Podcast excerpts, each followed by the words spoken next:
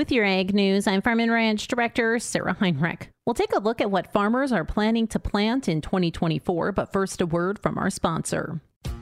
Steffes Group has been in the business of marketing farm, construction, transportation equipment, and farm real estate at public auction for over 60 years. With locations across the Midwest and Rocky Mountain region of the United States, our team is readily equipped to handle any of your auction needs. Sell with confidence, knowing that our team of professionals prioritizes honesty, integrity, and outstanding service. Visit SteffesGroup.com to find a representative near you and discuss your options for selling with Steffes today. The Farm Futures January planting survey shows corn and soybean acreage will shift across the U.S. this spring. Jacqueline Holland, grain market analyst for Farm Futures, says the shift might not be as much as what market prices are forecasting.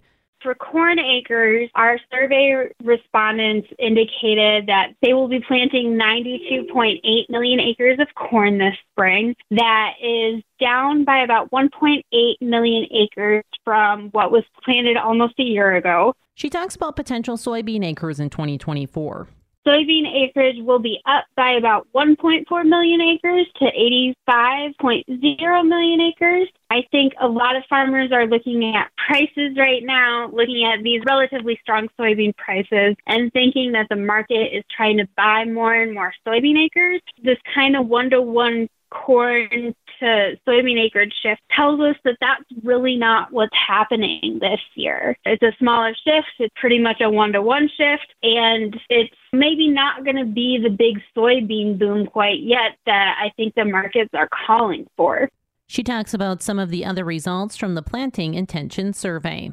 Spring wheat acres are going to be down significantly, down about 2 million acres to 9.1 million acres. Durum wheat is expected to be unchanged at 1.7 million acres. For total wheat acres, that is going to be 48.0 million acres planted this year, which is down about 1.6 million acres from what was planted last year.